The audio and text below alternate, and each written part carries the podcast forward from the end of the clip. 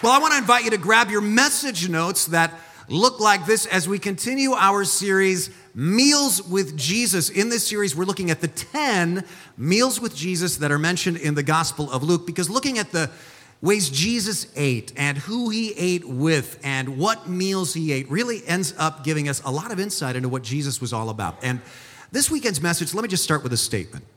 See if you agree with this. Research shows that one of your deepest needs is the need to feel valuable, that your life is worth something, that you matter to someone, that you have significance and that you have value. And so it follows that a huge question is how do you judge your value?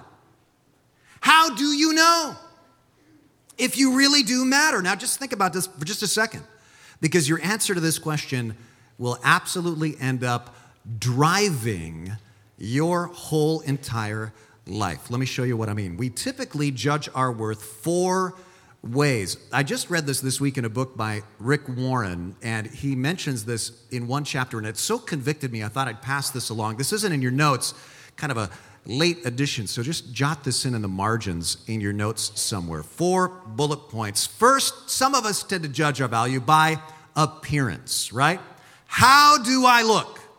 There is immense pressure on all of us to gauge whether or not we matter based on our look, our symmetry, our weight, our hair. Our whole, whole society has industries based on this idea. In fact, I saw a magazine cover uh, the other day that had uh, something on the cover Win at Weight Loss. Look at this cover. Now, even that choice of words, if you do not win at weight loss, then what have you done? You have lost. You are a loser.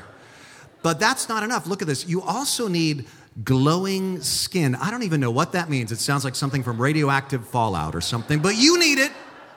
And that is not enough. You also need incredible hair, not just fashionable hair. If I get a haircut and I say, How do you like this? and you do not reply, It's incredible, then I just don't measure up. Problem is, our appearance inevitably goes downhill. Am I right? No matter how stunning you start out, it does not last.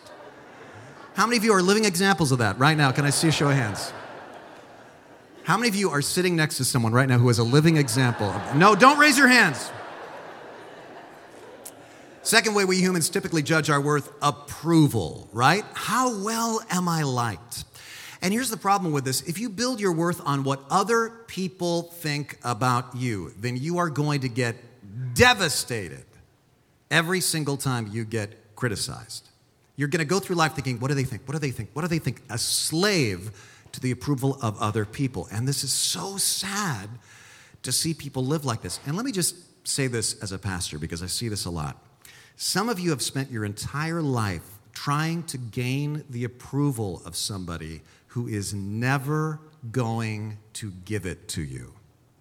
Ever.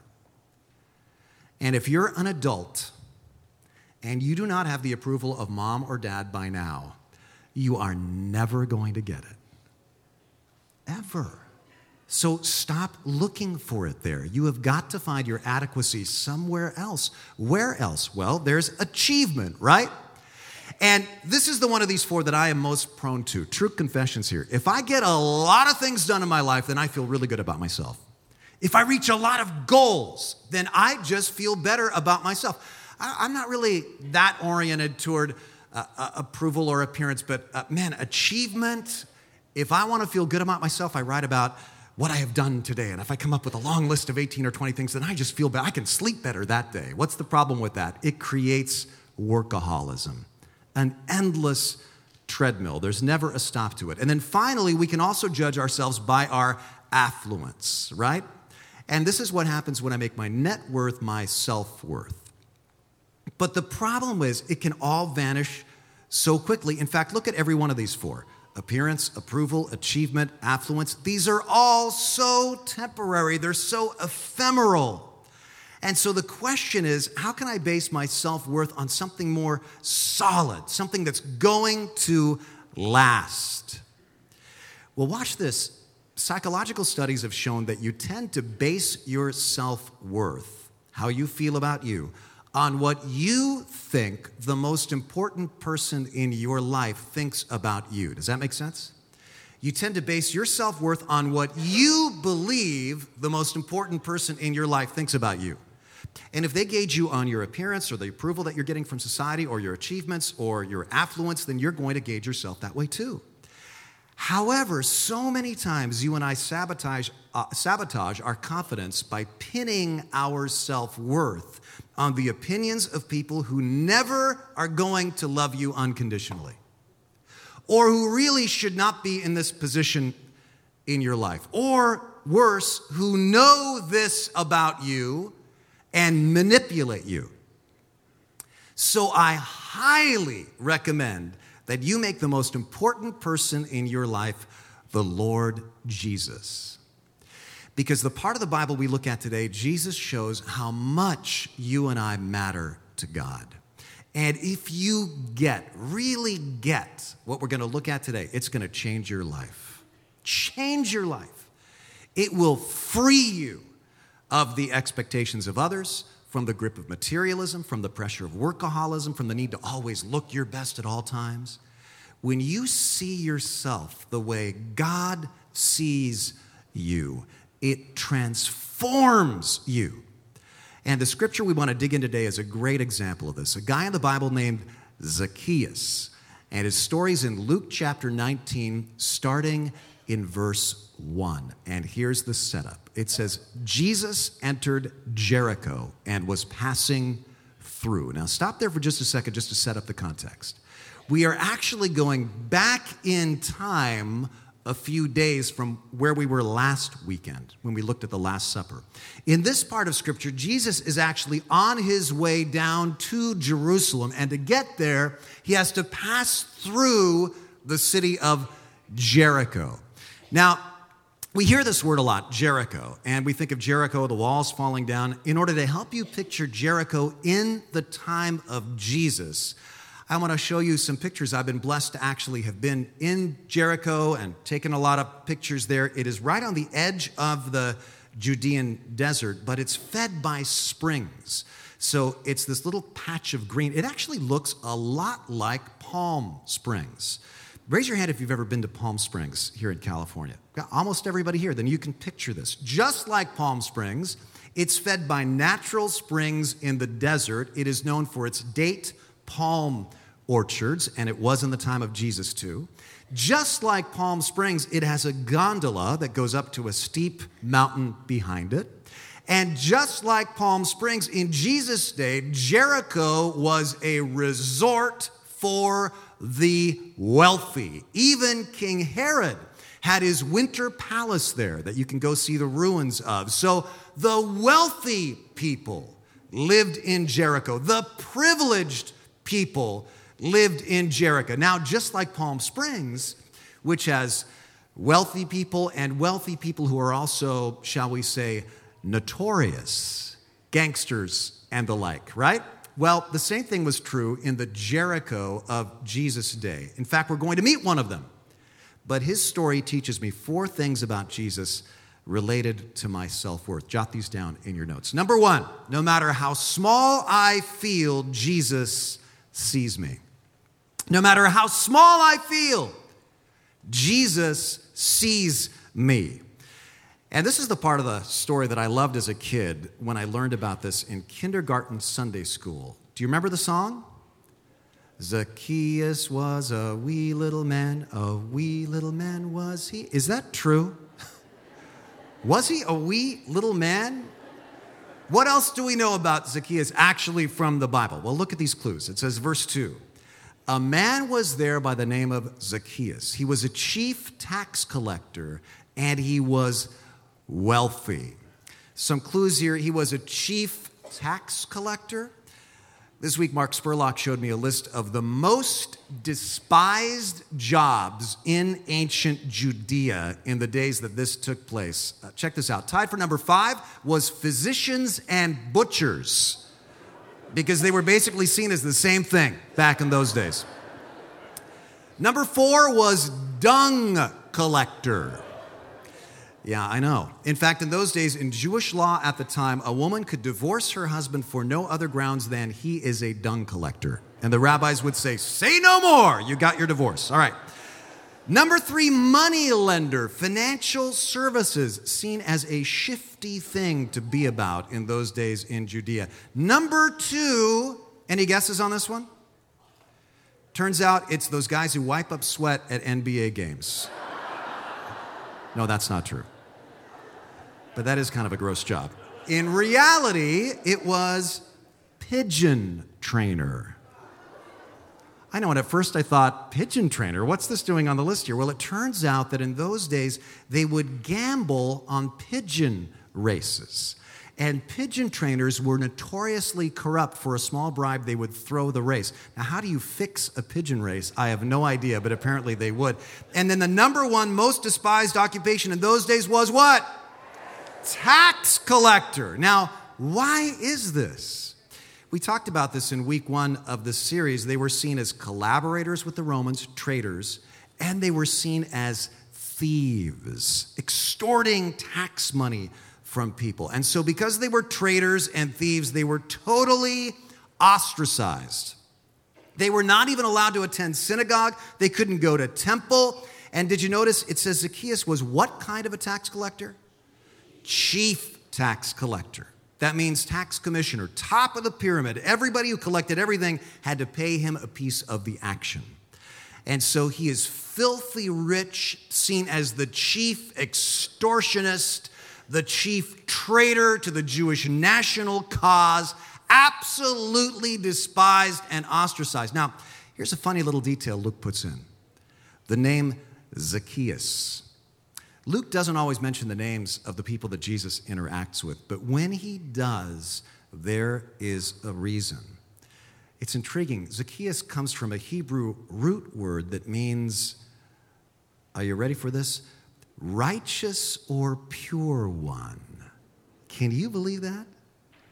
Now, my guess is people would have called him every name in the book besides righteous or pure one, right? And here's what would have named, made the name calling even worse it says he was short, right? That's where that song, He Was a Wee Little Man, comes from. But watch this the Greek phrase used here is helikia mikros. And mikros is the word from which we get the English word what? Micro. Zacchaeus was a micro man. Now, this could mean he was just kind of short, but it probably means more than that. Just this week, I found online a graduate paper written by a woman at Baylor University getting her doctorate.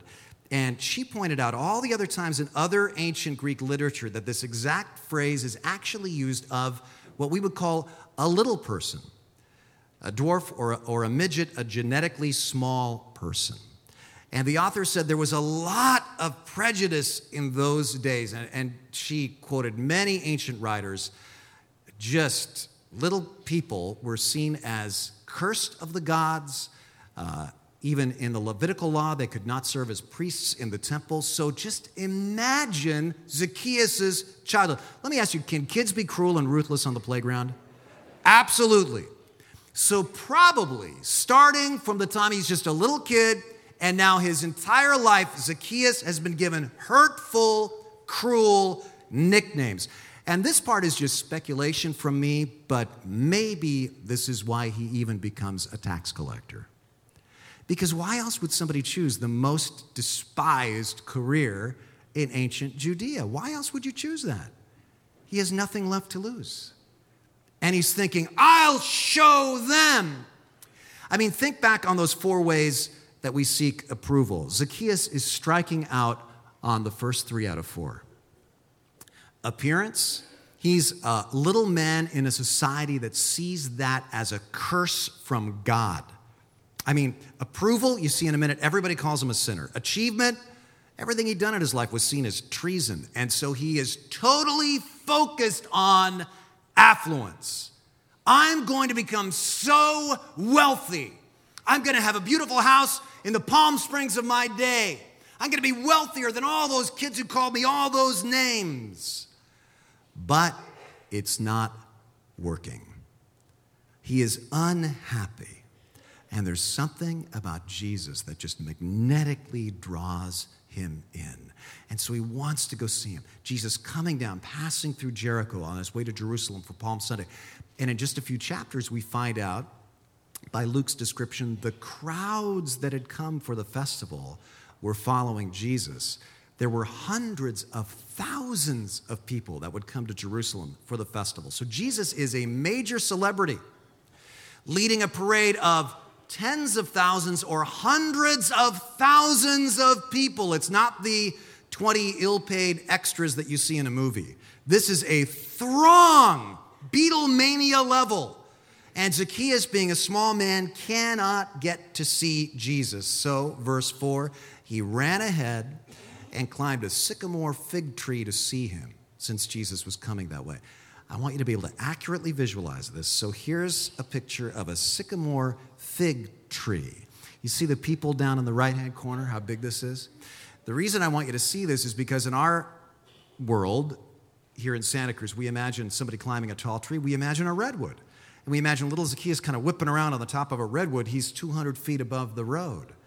But what happened in this kind of a fig tree is he climbs up and over the road. He's on a branch hanging over the road, waiting to see this uber celebrity, Jesus, when this happens. Rest of verse 4. When Jesus reached the spot, he looked up. Just imagine the electricity here. He sees Zacchaeus and he makes eye contact. I will never forget when Lori and I had a, a celebrity encounter in Europe. We were very young, no kids yet. We backpacked through Europe, and in London, it was the night before we had to leave. And we saw some barricades up, and somebody told us, Princess Diana is in there at that theater seeing a play. So we just kind of waited at the barricades for about an hour. Press started showing up, and sure enough, out comes Princess Diana. And we're right next to her. There's nobody between us and Princess Di. We're, about, we're like this close. And she stops and she looks at me, makes eye contact right at me, and just stops and waves and says, It's the Grand Marshal of the Aptos Parade. No, she doesn't say that we were kind of equal. We were on equal planes because of that. No, she stops and she looks at us, and I reached down and I, I took my camera and I go, Oh my goodness! And I was out of film, had just taken my last picture. I kid you not. Kid you not. The good news is there were some newspaper photographers there, and we pick up the paper the next morning and open it up, and there's a picture of the moment that Princess Diana stopped and look, she is making eye contact in this moment with me. yes, thank you very much. Well, now, what would have happened if she not only would have stopped and made eye contact, but if what what if she would have stopped and said, Rene, Rene Schlaepfer and Lori, I'm coming over to your youth hostel room right now, and we're gonna have dinner together. I would have stopped and had a heart attack right then, right? Well, that is exactly what happens in this story. Because what you see is not just no matter how small I am, Jesus sees me. Jesus not only sees me, Jesus also values me. No matter what others say about me, no matter how others mistreat me, Jesus values me. You say, How do you see this in this story? Watch this, because look at the next thing that happens. Jesus stops, makes eye contact, and he says, Zacchaeus. Again, do you see what is happening here? He calls Zacchaeus by name. And remember what his name means? What does it mean? Pure one, righteous one. He stops and he looks at this despised man in this degrading position, and he's probably hoping nobody notices him hanging there on that branch. And he stops and says, Hey, pure one. Why does Luke include this detail? I'm guessing it had been decades since anyone had called him by his real name. He's been hearing jerk, thief, crook, traitor and Jesus stops and goes, Hey, righteous one. It's like in the Hebrew scriptures where the angel of God says to Gideon when he's cowering in a hole, hoping nobody notices him, and the angel God shows up and says, Greetings, mighty man of valor. this is how God is. God sees the masterpiece that He created you to be, even when no one else does, even when you can't see it anymore. And this is so important because some of you have had some pretty mean things said about you. Some of you remember the names you were called, maybe even by your own mom, by your own dad, by authority figures in your life. Stupid. You'll never amount to anything. Why can't you be like your brother? Why can't you be like your sister. And, and so you have a hard time feeling good about yourself. But what matters is not the names they called you, but the name that God calls you. And no matter what they said about you, no matter what name you call yourself, God says, I see past the labels and I see what I made you to, be. I see that there's a, a destiny for you. There's a purpose for you that goes far beyond what you've been living up to because that's what everybody else has told you about you. God says, You're my son, you're my daughter, you are destined to be righteous and pure and a masterpiece, and I don't care about what anybody else says. I have never given up on that. Nobody else may notice you. And I don't know where you are right now in your life, but Jesus sees you out on that limb. And he looks at you right in the eye. And he says, I value you, I treasure you, you have a destiny. And watch this Jesus says to Zacchaeus, Come down immediately. I must stay at your house today. Jesus doesn't even wait for an invitation. And the whole point of this story is this is a template for how Jesus operates all the time. Before you've cleaned up your act, before you've repented like the religious people maybe want you to repent, when you feel like you're just so far gone, God probably finds you disgusting, Jesus goes, Hey, pure one, I'm inviting myself over into your life right now. Let's spend some time together because you've been hurt and you've had plenty of time to hurt other people too with your own personal brand of selfishness, just like Zacchaeus did. You've had things done to you that have shamed you, and you have done things that you are ashamed of, just like Zacchaeus. I know I have. And I know this Zacchaeus never would have even considered inviting Jesus to come to his house. And sometimes I feel like, honestly, I'm not kidding. You don't know the kinds of things I think or the things in my past, not all of them. And sometimes I think, God couldn't possibly want me to be a pastor. God couldn't possibly really love me and want to have a relationship with me. And Jesus says, Oh, yes, I do. And he takes the initiative because I don't dare to take a step toward him. He says, Come on, let's get together. I want to have a relationship with you. And then, verse 6 so he, Zacchaeus, came down at once and welcomed him gladly but check this out. Do the, do the religious people watching this go, Yay, G- Jesus! Zacchaeus has repented, hooray! No. All the people saw this and began to mutter, He has gone to be the guest of a sinner. I want to show you something. Audience participation time here. The word mutter in the Greek is an onomatopoetic word. Do you remember what onomatopoetic words were from English class? They are words that sound like what they define, right? So this word means to mutter. And the Greek word here is diagoguzo, because this is what the people sounded like diagoguzo. Try saying that out loud. Diagoguzo. Say it again. Diagoguzo. That sounds really good. Let's try an audience experiment here. Try saying that three times in a row and just listen to what it sounds like. Ready? Try Diago Guzzo, Diago Guzzo, Diago Guzzo. Doesn't that sound like muttering, right? And Luke is saying that's what it's, that people sounded like. That's what their murmuring sounded like. Now, check this out. Several times in Luke, people diagogutso about Jesus. And they're always complaining about the same thing. What do you think it is? Luke 5:30. The Pharisees and their scribes were complaining, same word, gogutso, to his disciples saying, "Why do you eat and drink with tax collectors and sinners?" Luke 15, 1. Now all the tax collectors and sinners were coming near to listen to Jesus, and the Pharisees and the scribes were grumbling, diagogutso, same word, saying, This fellow welcomes sinners and eats with them. You know what? I've received a lot of complaints as a pastor. I, I have. That happens in churches. And a lot of them I've deserved. They've been true, accurate. But never once to my memory has somebody complained that I am eating with the wrong people. Has anybody ever made that complaint about you? Look at them eating with the wrong people. That's a shame. Because maybe that means that we're not behaving like Jesus. I want to have as my goal.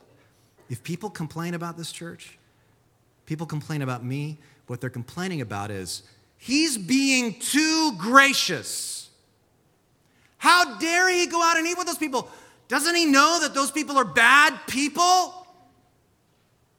People are going to complain about you anyway. They're going to complain about me anyway. So why don't we make our goal to have them complain about exactly what they complain about regarding Jesus Christ? Because Jesus, watch this, skipping to the end of verse 9. Here's what Jesus says to his critics This man too is a son of Abraham. What's that mean?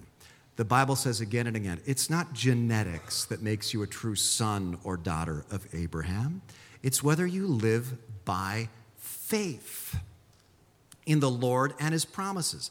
What's that mean? Abraham had such faith in what God said that he dared to take a step forward into his new life, even though he didn't understand it all. He, he was drawn by God's promises and said, You know what? I'm going to put my faith in that, even though I don't understand it all, and I'm going to move forward in that direction. And when we live like that, then we are true sons and true daughters of Abraham, children of God. And that leads right to point three. No matter what my struggle, Jesus transforms me. See, emphasizing grace does not mean excusing sin. In fact, grace is the only effective means of dealing with sin because it transforms people from the inside out. Like this, verse 8. But Zacchaeus stood up and said to the Lord, Look, Lord, here and now I give half of my possessions to the poor. Now, stop right there. Why was that important for Zacchaeus? The Bible doesn't ask everybody to give half their possessions to the poor when they become believers. Remember those four ways we judge our worth. Those things become our gods. Zacchaeus was focused on affluence. That's why for him, this moment was something special because he was saying, That's no longer my God. I'll keep what makes me comfortable, I'm sure more than comfortable, but I'm going to give away half of it. Because that his, his, his self worth is no longer hinging on affluence. And if I have cheated anybody out of anything, I'll pay back four times the amount. Now, before you skip over that detail, have you ever wondered where in the world he came up with this four times the amount? Did he just pull this out of thin air? Was it, was it just a result of kind of over enthusiasm? Check this out. There was an ancient Jewish formula for restitution that's in the law of Moses in the Bible. And there were three levels. For simple fraud, and this is in Numbers 5, 6, and 7, you added 20% to whatever you defrauded someone of. It was X plus 20%. For robbery, and this is in Exodus 22, when you snuck into somebody's house and robbed them, you had to pay back twice what you stole, 2x. But for robbery with assault, also Exodus 22, you had to pay back four times what you stole, 4x. So, do you see what's happening here? Zacchaeus is saying, Oh my goodness, what an hour ago I was excusing in my life defensively. You know, people have made fun of me. I'm going to show them. And this is my right. I'm chief tax collector, what he'd been rationalizing away Like an hour later, he's going, I see that as the worst kind of, of robbery there is. I see that as, as I assaulted and oppressed these people. And what you're seeing here is something interesting that happens at, a true conversion. Something, there, there are two things that happen that almost seem like they're opposites. When Jesus comes into your life, you, number one, you see your own sin as worse than you ever admitted. At the same time, you see God's mercy as greater than you ever imagined. And you see those two things at the same time. You go, I've been excusing all of this stuff. Oh my goodness, it's worse than I, than I could ever admit to myself. Yet, God loves me and has a destiny for me greater than I could ever dare to dream. And that, that's, that's the emotion that you just see pouring out of this. And that's what happens when you come to know Jesus Christ. And what's interesting to me about this story is there's not even a record of Jesus telling Zacchaeus to repent. It's not like Zacchaeus, uh, Jesus goes, Zacchaeus, open your Bible to the Old Testament law and let's look at the penalty for for assaulting people with robbery because that's what you've been doing, shaking his finger, bad dog, bad dog. There's no record of that. Jesus is just eating with Zacchaeus and telling him about the kingdom of heaven. And Zacchaeus is so transformed by this relationship that he has this light bulb moment. It's just being with Jesus that transforms them. And this happened, and it's different whatever your struggle is, you see? You start to see it differently. One time after church, right here after the Saturday night service, a man came up, and I could tell he'd been crying. And he pulls something out of a paper bag and he hands me his entire stash of pot. The whole thing, he just gives it to me. I'm thinking, is this a 2020 donation? What's happening here, you know? And, and he said, I just, I, I need to give this up and I want to give this to you as a symbol before God that it's this is done in my life. And of course, we talked about the tools we have for that, the 12 step recovery groups and so on. But I said, Can I ask you a question? I said, What sermon did I give that inspired you to give up marijuana? And he said, You never talked about marijuana, you talked about Jesus. And he said, The closer I got to Jesus, the more I could just sense him saying, You know, you call me your Lord, but I'm not Lord of your life. You're enslaved to this addiction. And I don't want you to be a slave. And so I want you to give that up so you can be set free. Now, that's what it was for him. And I'm so glad because Mark Spurlock's made great strides since then. But I, I,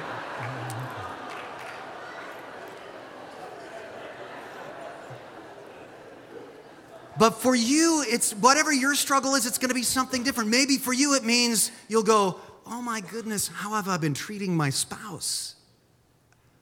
It's unbelievable. And you'll have this light bulb moment. Or you'll go, What kind of media consumption have I been engaging in? Why, why have I been doing that to my mind? And you'll be transformed and you'll take a stand like Zacchaeus did, and you'll go, From now on, I'm not doing that anymore.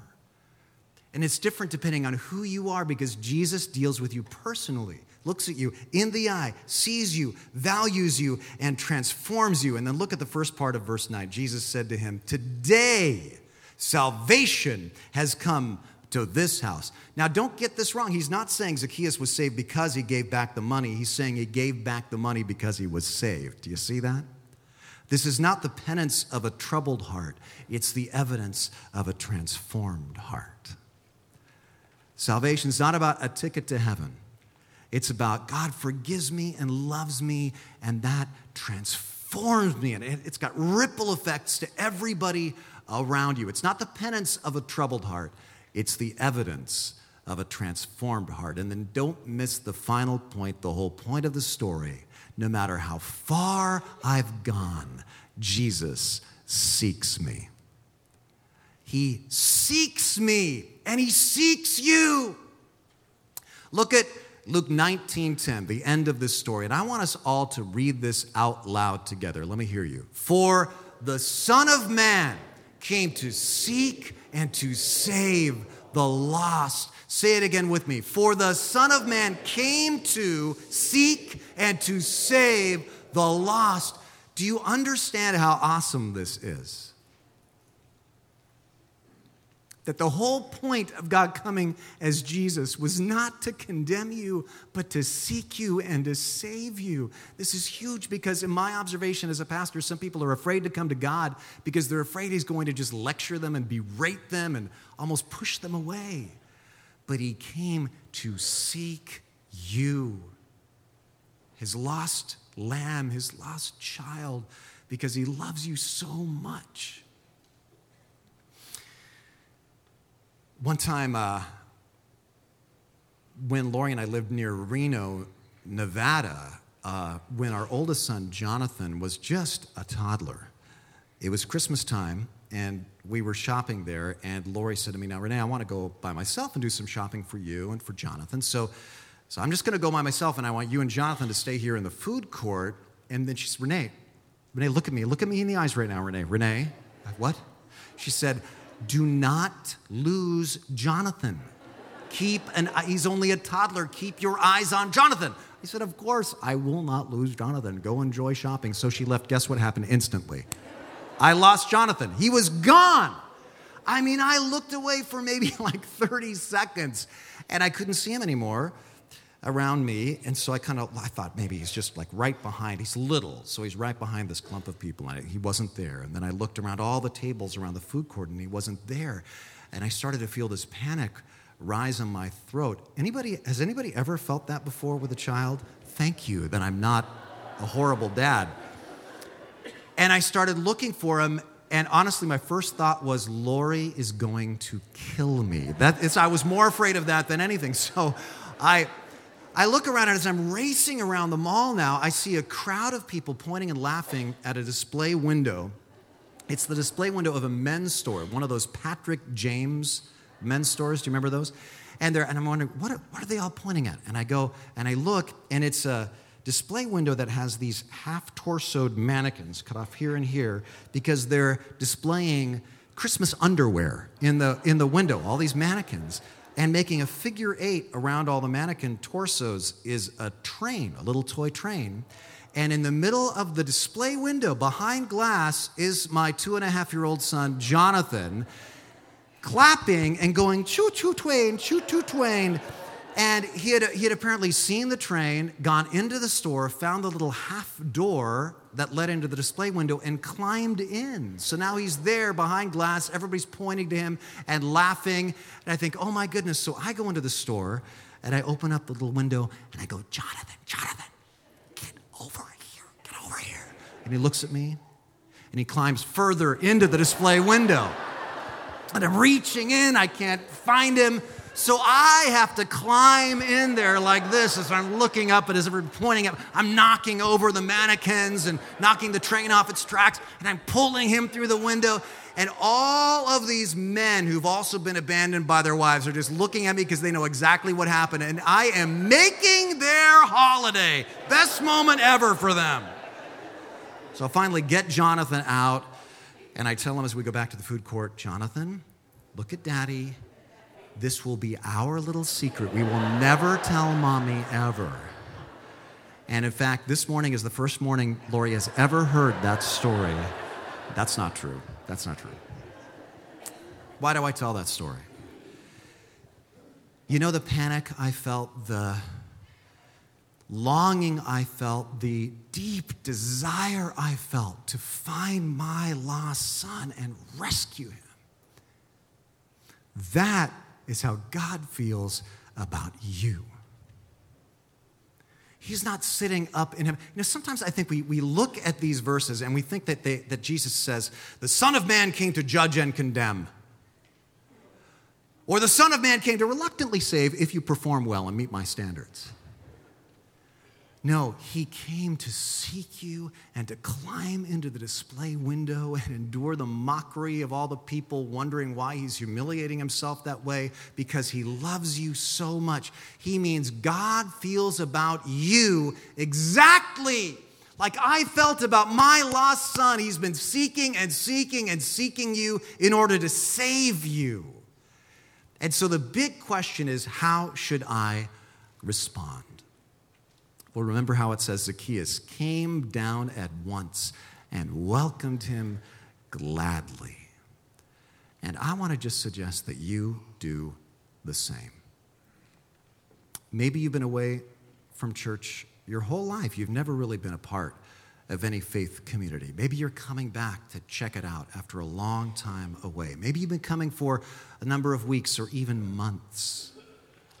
Let me just land the plane with this. Did you notice how Jesus said to him, Today salvation has come to this house? It turns out that the word today is an important word in the Gospel of Luke. It's a recurring theme. Watch this, some of the verses. Today, in the town of David, a Savior has been born to you. Today, this scripture has been fulfilled in your hearing. I must stay at your house today. Today, salvation has come. I tell you the truth, today, you will be with me in paradise. The point God is at work in your life, not in some distant biblical yesterday, and not in some far off future tomorrow, but right now, today. And He brought you here today because He's been seeking and seeking and seeking you. And my strong suggestion to you is if you know about Him, but you've never said yes, then today's your day. Today, to welcome Him gladly. And let's just pray together. Would you bow your heads and just close your eyes with me? And as our eyes are closed, let, let me just say this. I don't know what you're going through, but I do know this Jesus sees you. And he values you no matter what labels, no matter how one dimensional people have been trying to make you. He values you. And he can transform you. And he seeks you. He's seeking you right now. He's He's, he said, wherever two or three are gathered together, there I am in the midst of them. And I believe that means he is here. And he, and he looks at you and he says, Hey, my child, my pure one, my righteous one. I'm inviting myself into your life right now.